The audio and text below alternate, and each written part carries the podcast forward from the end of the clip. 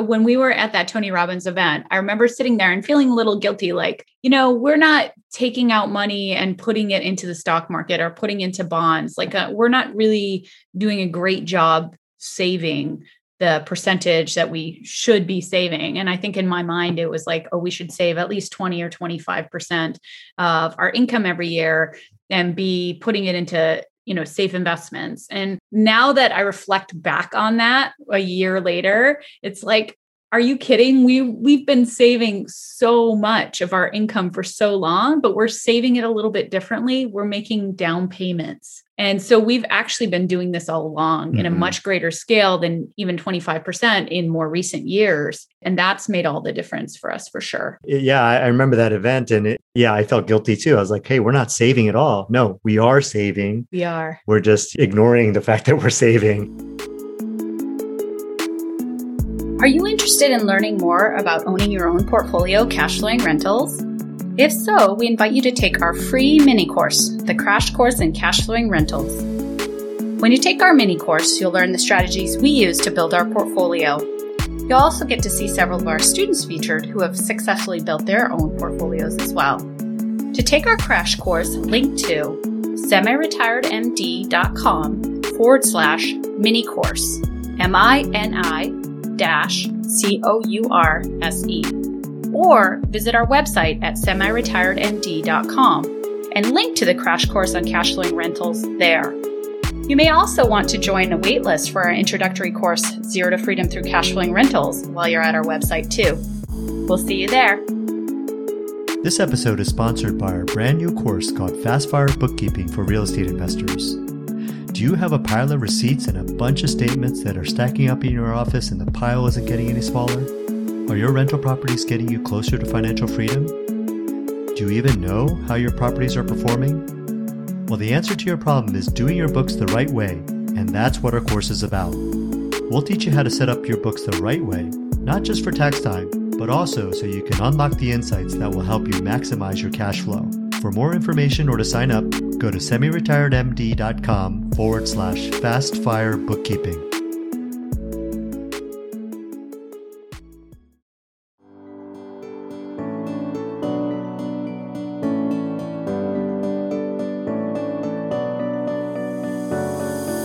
Welcome to the Doctors Building Wealth podcast, the place where we talk about the strategies, habits, and mindset that separate wealthy docs from those who are not. We're your hosts, Leti and Kenji.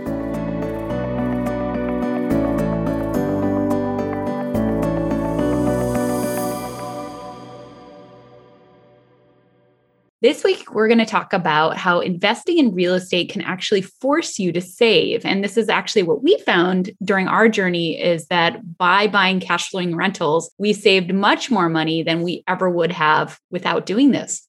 Yeah, and it's funny. I, I think this came up uh, when uh, one of our students posted something in our membership site it was this funny picture about a guy who just sitting there looking dejected and the the caption underneath says i walk around like i'm okay but deep down inside i want to buy two more houses and uh, it, it, we all go through that. I think I think once you start investing in real estate, like that's how you feel. You're always looking for new properties and yeah, you look like maybe you're just sitting there working, but you're really thinking about real estate all the time. Yeah. And, and the shift here is that most people, when you're thinking about real estate, right, you're thinking about you're actually buying something or you're spending money, you're not saving. But if you really think about it, you actually have to save for down payment in order to buy that property, right? Mm-hmm. So that's what a lot of people are doing. The first step actually is to save up money. And then you're setting that money aside instead of buying something like a new car or new jewelry or whatever it is. You're actually setting that money aside to then put that into an investment, a mm-hmm. property. Mm-hmm. And when we say, what are they buying? Well, they're buying a cash flowing rental. And the reason why that's important is because unless it's cash flowing, it's not an asset. If it's right. not cash flowing, it's a liability. So now you're taking that money and putting it into an asset that's making you money. Yeah. And I know early on, I felt this shift in my psychology that we're talking about that a lot of our students feel. Whereas I would say, yeah, we need a new car. But at the same time, if I took that 40,000 or whatever I was going to put into a car and I bought myself a cash flowing duplex instead, then it made 10,000 a year, in four years, I would be able to pay for that car. In the meantime, the car's value has decreased really significantly. And so it became this actually, everything became valued in comparison to the property that I could buy with that money. And it totally shifted the way we saved because all of a sudden we started saving a lot more money, spending it on a lot less liabilities, like you were talking about, and just accumulating these assets, these cash flowing rentals. And then one of the things I think that also helped with this was just kind of tracking our net worth and actually seeing how it changed over time as we bought each of these properties. Because oftentimes we were putting down you know 20 25% in down payment. That was that forced savings right? We couldn't spend that on something else now and then we were actually gaining equity in these properties. We were cash flowing. You know, the renters were paying down our mortgages. So every six months or a year, when we looked at our net worth, it was increasing just over time. And, and that was kind of self fulfilling. It was like, oh, I want more. I want more. Yeah, I think that's something that a lot of people don't realize about our journey, right? I mean, you guys, when you hear about our number of properties we own and the cash flow that we make, but it all started somewhere, right? And a starting point wasn't very glamorous. I mean, it was hey we need to actually cut down on starbucks. Actually that was one of the things that we did was that we actually started budgeting. We started looking at our numbers. We started saying okay where are we spending money? One of those places was starbucks. Another one was nordstrom. And we specifically cut down on those things in order to be able to save that for real estate, right? And that was a huge behavioral shift. And that's what that kind of post that our student put up. I mean, that's exactly what's happening is that they've actually shifted their mindset from I'm going to go buy, you know, Nordstrom's or a car to I'm going to set aside that money. And I'm not going to spend it because all I want is another couple duplexes. Yeah, it reminds me actually another one of our students put up something on Valentine's Day. Mm-hmm. I don't know if you remember mm-hmm. and it mm-hmm. was like is it weird that my focus is not on the jewelry that's showing up on my feed that actually all i want is another duplex for valentine's day? That's all i tell my husband is that's what i want for for my birthdays for my christmas is i just want more real estate. The diamonds don't interest me at all anymore. And i thought that was very similar. It's it's awesome. It, it really does change what you do. Going into diamonds like i actually didn't get an engagement ring right? right. And that was part of it too was just knowing that I wanted that money to go towards stuff that was going to free us in the future, not to be on my ring finger. Yeah, I think one of the main points of this episode for me is that, you know, in the course, we talk about learning the mindset and the strategies to buy cash flowing rentals. And that's going to, you know, if you can learn those skills, right, then you can kind of keep replicating that and buying more properties and growing your wealth. And the thing that I don't think that I realized until more recently was that the first shift that people actually make when they're taking our course is to start saving, right? And to stop spending money on things that aren't going to help build your wealth, right? Mm-hmm. And so What's interesting is that uh, we actually have this coaching program uh, to help people buy their first property because our belief is once you learn how to buy that first property, then you're going to have the knowledge, the mindset, the confidence to go out and replicate that and build a whole portfolio mm-hmm. and eventually build your empire. And one of the things that I noticed though was that a lot of students, while they hadn't purchased a property, they actually had a, a, significant amount of money set aside. And I actually celebrated that with them. I said, Hey guys, realize like what you've done. You've actually set aside this money. Just that act has actually probably changed the trajectory of your of your savings and your wealth uh, mm-hmm. uh, because you made that decision to change your behavior and that is going to carry you through and if you keep doing that right if you keep carrying that behavior forward and you kind of delay kind of purchasing some of those things but it's not even delaying purchasing it's not delayed gratification anymore because people actually prefer buying a duplex over a car now right? So uh, that's one cool thing. It's like a win-win. Like you're not delaying gratification. You're actually buying the thing that you actually want. And that thing you want is actually helping you grow your wealth and we're six years in now. Right. And one thing we decided to do right away is actually to take all the cash flow and all the tax savings from every property that we got and reinvest it into real estate and not spend it. And so we've been doing that every year. And that's really helped because of the compounding effect of diligently setting aside that money and making sure it feeds back into our real estate rather than living on it. And so that's part of what we did for many years was, you know, having our doctor's income, making sure we were saving up money from our from our income to buy more real estate, but then all cash flow and all tax savings fed back into real estate. And that's part of what allowed us to grow so quickly. Yep. And so there there's some things that you can do to kind of uh, start saving money and i think we should start, start talk about some of the these strategies. We created a, a nice checklist for you that you can download and it's basically called increase my savings uh, checklist and you can download that at semi-retiredmd.com forward slash save. But the, checklist is, is going to cover strategies like automated savings right? And that's actually this strategy of automatically setting aside money as soon as you get your paycheck that money goes directly into a savings account. And the way that people describe this is that they say you pay yourself first right, right? and that is a really great strategy for building up your savings because you never see that money to spend right? So your bank account is much less at the beginning of every month uh, because you've already set aside and paid yourself first. So that's one strategy uh, that you can use. And something else that uh, we learned uh, at Tony Robbins, for those of you who are entrepreneurs if you've already started your rental business, is something very similar, which is actually you need to take money out of the business. Mm-hmm. Right. And that's that's something that entrepreneurs don't tend to do. They actually tend to want to bet on themselves. Right. And so what they do is they take whatever money that they made on the business and put it back into the business to grow it. Right. And we always struggle with this with our company, right? Is thinking about responsible growth versus just growing for no reason other than just just to grow right or you know, do you just kind of like grow slowly and become more profitable, right? What's the better way of doing it? You know, for us, I think what we've kind of landed on is grow the business kind of responsibly, slowly, but make more profit, and then take that profit and not reinvest all of it back into the company, but actually right. set aside and take some of that money out of the business. And so, for those of you who have a rental business, kind of same thing. Like if you do have some uh, extra money, some extra cash flow, right? Instead of living on it, what Leti was saying was that actually reinvest it. And actually, the the step that's missing there in that description is that you're actually saving first and then you're reinvesting it, right? You're not spending it. So you are saving it. So those are kind of two things that are going to be on the checklist that you want to look at, but there'll be some other strategies as well. This episode is sponsored by our upcoming virtual conference called the Fast Fire to Freedom Summit, running August 17th through the 20th, 2021. Are you curious about investing in real estate but aren't sure if it's the right fit for you? Join us and other trailblazing physician investors and their spouses for a four day deep dive into their experiences building their real estate portfolios. You'll hear from them about how investing in real estate, specifically cash flowing rentals, has accelerated their journeys to fire and to freedom. See the link in the show notes for additional details. We'll see you there. This episode is brought to you by Dan Peck of Caliber Home Loans.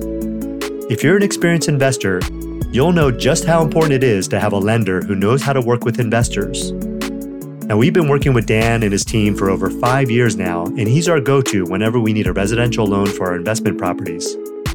Now, if you're new to investing, you might not know this, but your lender can sometimes be the difference between getting a great deal or completely missing out on it because your lender couldn't close the deal. Now, I did want to point out that Dan can help you not only with your investment properties, but also if you're looking to buy a primary residence or a vacation home. So the next time you're looking for a residential lender, be sure to email Dan at semi-retiredmd at caliberhomeloans.com to get a free consultation.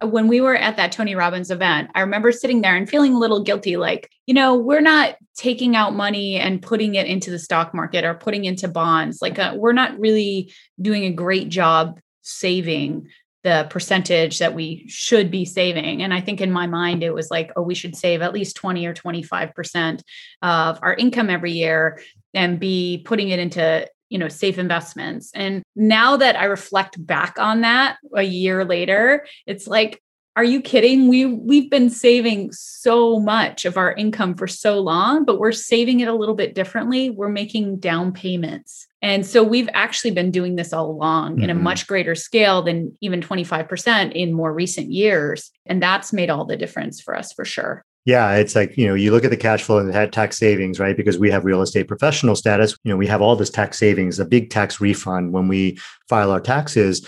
and then we reinvest it. But again, the part that's missing in that conversation is that no, no, we're actually saving it and then we're investing it. Right. Yeah. And so I just, yeah, I remember that event and it, yeah, I felt guilty too. I was like, hey, we're not saving at all. No, we are saving. We are. We're just ignoring the fact that we're saving. And so yeah, so that's a that's a really really good point. And I want to also bring up when we read Rich Dad Poor Dad, Mm-hmm. one thing that stood out to me was there was this story of his wife and how she would she wanted some fancy car and he said okay go buy the cash flowing property that's going to pay for your car Mhm. right and that also kind of flipped my mindset out a little bit i was like oh so people will just they'll do a lease on a car and that cash flowing rental they put that money into is paying that lease but now they still have all the equity and the market appreciation the forced appreciation all this other money that they're making Mhm. instead of just going and buying that car Well, even, that was powerful even if the cash flow on that was paying for the lease, that savings, like the down payment, it's still there. Right. And, and and of course, you know, you're you're still growing that. You have debt pay down, right? You have other sources of return, not just the cash flow. And so your money is growing, but the key is is that you've actually saved that money there. And I think that likewise, like a lot of people ask us why we don't own a primary residence. Mhm. And then they think of if they're paying rent, that that's throwing away money. But the fact is, if you took that down payment and all, you know, any rehab or the property insurance and all that stuff that you were going to put into your primary residence and bought a cash flowing rental, that might actually cover your rent each month. And now you actually have an asset, not a liability. And you're no longer it's not really throwing away rent, right? It's it's actually cash flow just coming out of your property that's paying your your current rent, and then you're building wealth in the meantime. hmm Yeah. Yeah. And, and I think another story that I think about is that, you know, we surround ourselves with a group of uh, very, very successful entrepreneurs. And as you get to know them, you, you hear their stories about how they've formed very, very successful companies. Uh, and then they sold those companies, and so they you know, made money from the sale of those companies. And then you hear kind of what they did with with that money. And and like I was saying earlier, they bet on themselves and they said, "Okay, I'm going to start the next company." So they take take that entire amount and without paying themselves, right? We just talked about that. Right? They're actually putting that back into another company. And so, you know, as I think about that, it's like, wow, you know, it, you're really kind of placing a bet on a business and, you know, in, you know, a lot of businesses fail, right? Yeah. So it's kind of like, well, if you had kind of set aside some of that money and, and in- invested it right somehow then you know you would be uh, in a much better place and that's actually the, the part that i left out here is that a lot of those highly successful entrepreneurs because they're constantly taking that money that they made off of their companies and putting it back into their next company and not pulling out money they actually are financially they're not actually set right they're not in a financially safe place necessarily and so that really kind of struck us right when we heard that right Yeah. and when we found out their stories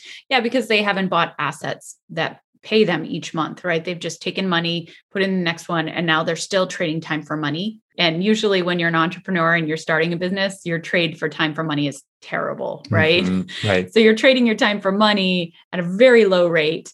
And if you had taken some of that initial profit and just bought some assets that were making you money, you have that stability. Those are also increasing your wealth. And then you just take a portion of it and put it into your next business. And yeah, I wish that more people understood how to invest in real estate so that they could have that choice. Because I think a lot of times people don't even see that choice as an option. They just, okay, move on to the next business because that's what I understand without realizing that you actually have this option of a second business, which really is a real estate business that's a lot more passive than your entrepreneurial venture that could be making you money and giving you stability and growing your wealth without you having to trade time for money at this terrible rate that you're doing just by putting all of it into your business. yeah Now, I want to shift gears and put something in there that we weren't planning on discussing. How do you, at some point, let's say you've amassed a fair amount of wealth now, you've got a ton of cash flow going in. How do you decide at which point you're going to start spending that money, Mhm. right? And how you're going to spend that money? Because I think a lot of times people will amass wealth, they'll be so used to, you know, kind of deferred gratification or or putting things off. Like I, I know for many, many years we put off you getting a Tesla. So so how do you make that shift? Because you don't want to live your whole life just saying, I will, I'm going to keep building my real estate, building my real estate, never living off of it, you know, and then pass it all to your kids either. Yeah, it's true. I mean, I, I think that it's a real issue, uh, especially if you get into the habit of saving uh, mm-hmm. and investing.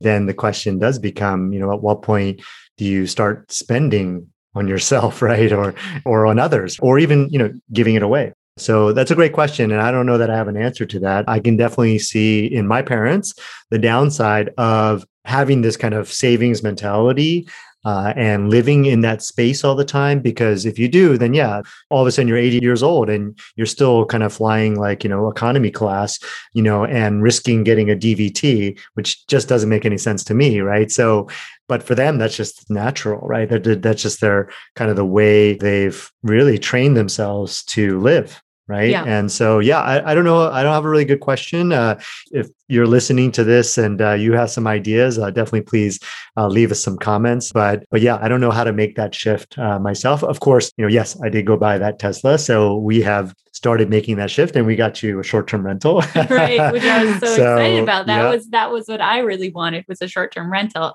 I think even when we started out we gave up a lot of things. We gave up my Nordstrom card, we gave up Starbucks, and we gave up replacing your car. But at the same time, there were some things that we continued to do, right? I don't ever feel like we were not having good quality of lives. Like we made sure that travel was the most important thing to us. So we still set aside some money for travel.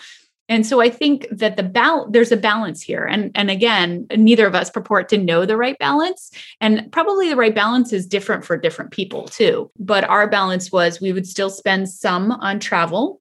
And then we were very cognizant about again saving some amount and then rolling over everything that we made from our rentals back into real estate. But as it's gone along, we have actually had really some focus on making sure we were also starting to spend more as we grew instead of always just doing what we've seen Kenji's mom do, which is, you know, live in this mindset of, I just want to save and accumulate more and more and more and not allow yourself to give mm-hmm. um, and also to spoil yourself a mm-hmm. little bit.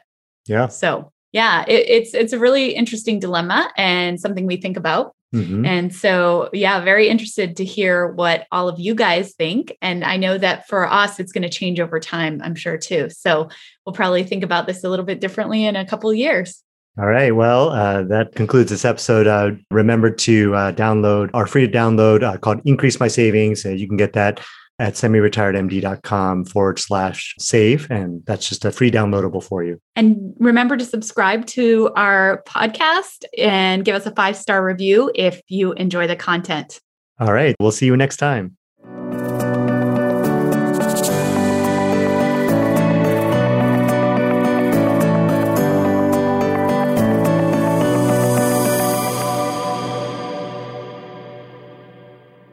The Doctors Building Wealth podcast provides information only and does not provide any financial, legal, tax, medical, or psychological services or advice.